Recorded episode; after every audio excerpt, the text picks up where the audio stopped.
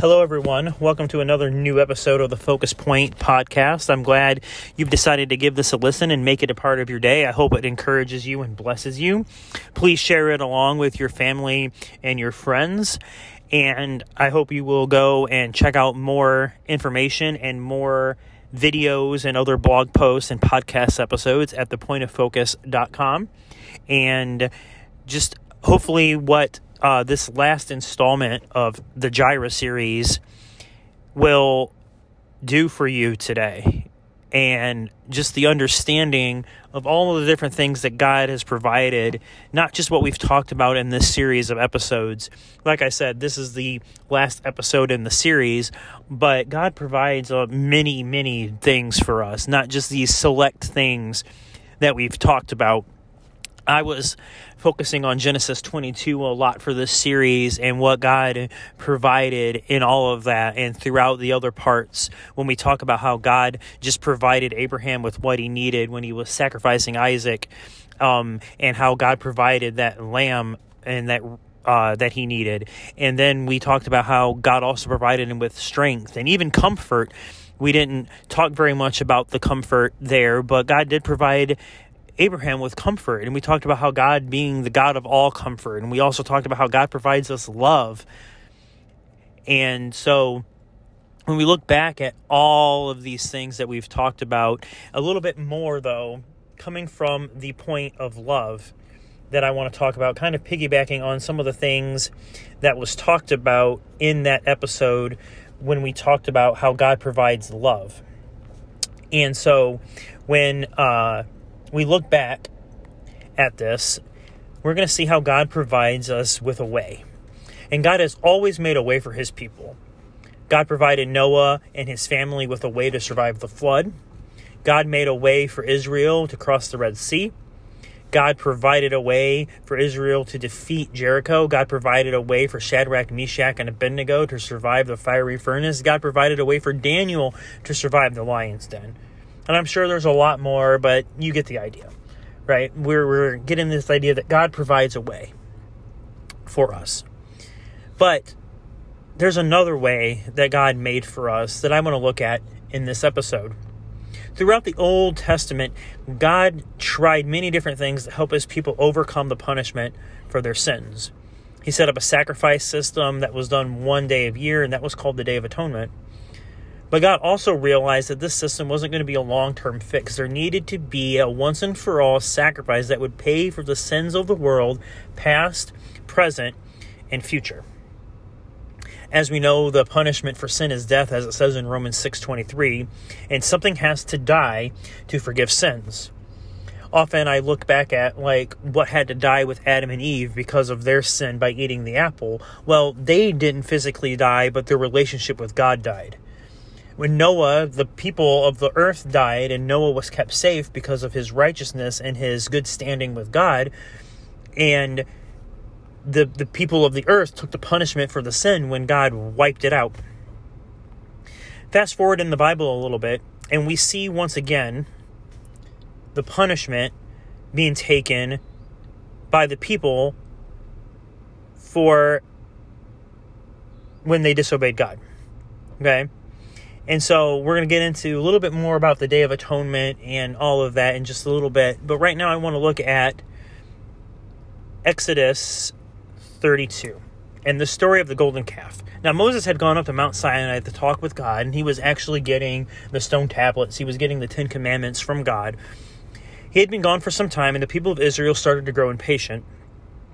They also went to Aaron and they said, and this is um, Exodus 32, verse 1, where it says, Come on, they said, make us a God who can lead us. We don't know what's happened to this fellow Moses who brought us here from the land of Egypt.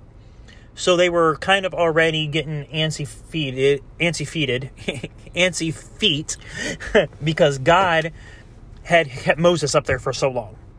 So Aaron makes a golden calf out of the people's jewelry. The people started to worship it and praise the golden calf that Aaron had made. Meanwhile, on the mountain, God was taking note of the people's actions and tells Moses that he needs to get down there because they are out of control and have quickly turned away. Moses goes down the mountain and sees the people dancing and praising the golden calf. it says in Exodus 32 20, he took the calf they had made, burned it, ground it into powder, threw it into the water, and forced the people to drink it. But that wasn't all. They had sinned against God. They had broken one of the Ten Commandments you must not have any other God before me.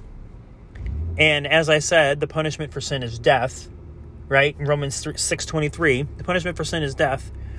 And that and at this point the punishment was still on the people.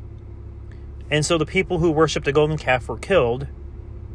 But this was a way of dealing but this way of dealing with the payment of sin wasn't working out.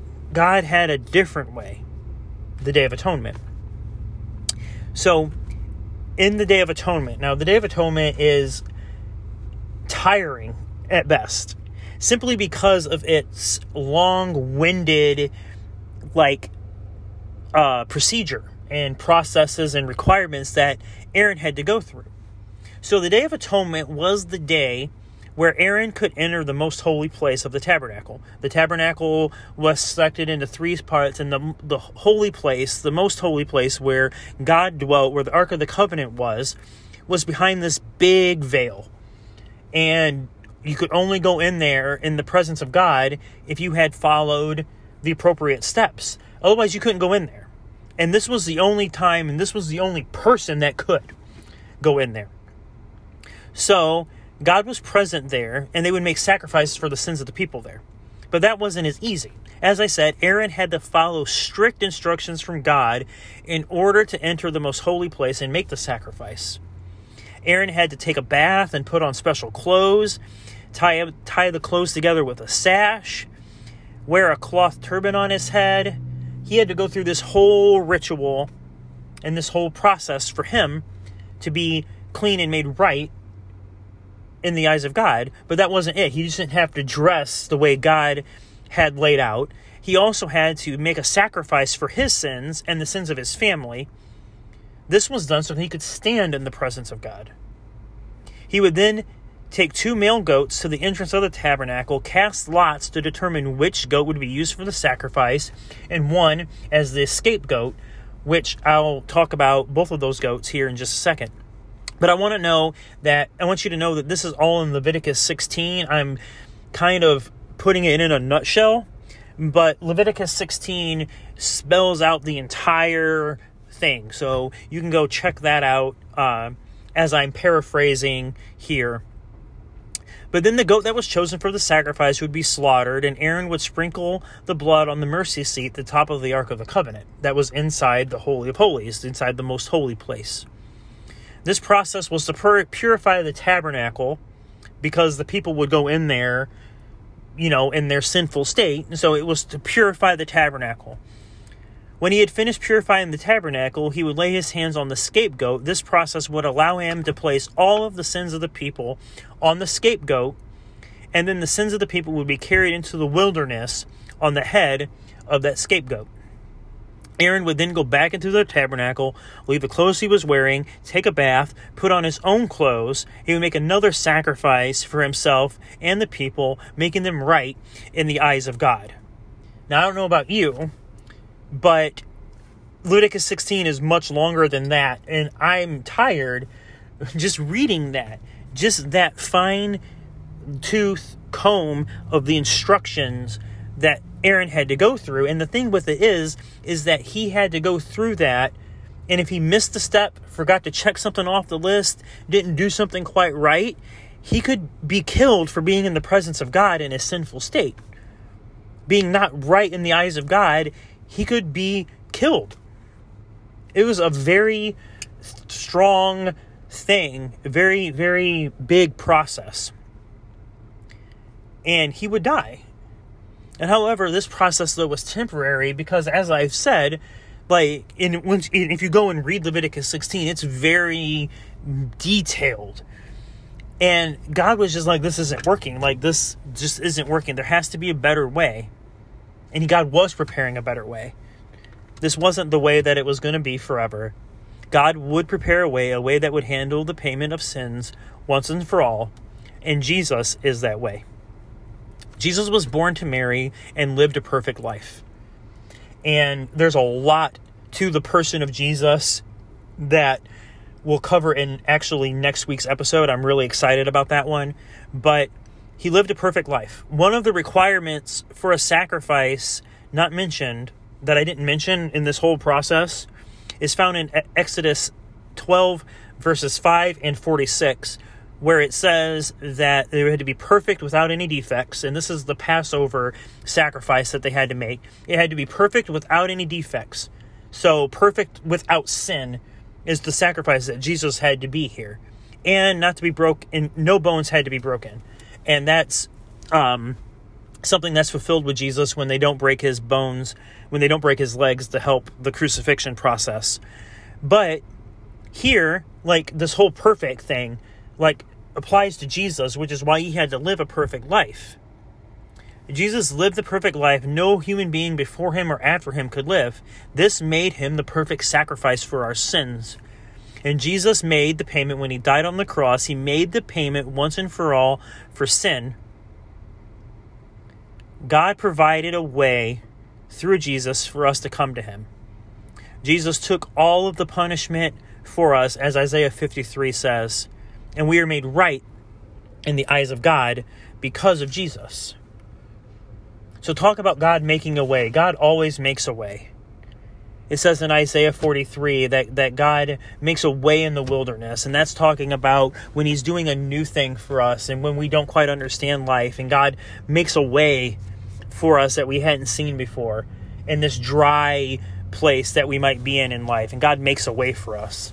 God made a way for Israel when He parted the Red Sea, and they thought their backs were against the wall and that they were going to be recaptured by Israel God made a way for them. God makes ways for us. But this way that God made is a way that is totally uncomprehendable. As John 3:16 says, and we've looked at John 3:16 and 17, but we looked at John 3:16 a couple times in this series where it says God loved the world and he sent his son. He sent his son to die for us so that we could have eternal life. That is what God, that is the way that God was providing because throughout the Bible, no one could be in the presence of God. Wherever God was, people couldn't be. When he was resting on Mount Sinai, the instructions to the Israelite people were do not touch the mountain because I'm here. And that space was holy and that space was where God dwelt and we couldn't be there. And that's the same thing with the Holy of Holies, the most holy place of the tabernacle. God was there with the people, but they could not go in there. Only if they were right in the eyes of God they could go in there. And that process so this this way that God made through Jesus now allows us because of the sacrifice of Jesus and through Jesus we are made right in the eyes of God and we can enter into God's presence because of Jesus. That's why the veil tore in the tabernacle when Jesus was crucified, when Jesus finally died, that veil tore, signifying that this was the new way, that Jesus was the way to Jesus, as it says in John 14. I am the way, the truth, and the life. No one can come to the Father but through me. That's the way that God made for us, with Jesus being the sacrifice and the payment for our sins, the payment that had to be made, because the payment for sin is death. So, I hope that this this makes sense, and I hope that this encourages you. And there's nothing more that I can really say about it, but God provided a way, a big way, and not just different ways, but God provided a way for us to come to Him no matter where we are in life, no matter where we no matter what we've done. God comes to us and God sorry, God came to us in Jesus and was a sacrifice for us so that we can be with God and in the presence of God. Jehovah Jireh made a way. The Lord provided a way for us. And it's just amazing when we think about it. We see all the things that God does, and sometimes we might miss the fact that God sent His Son to provide a way. So we don't have to bring goats to church with us when we go, or we don't have to sacrifice something to be right with God. That sacrifice was already made through Jesus.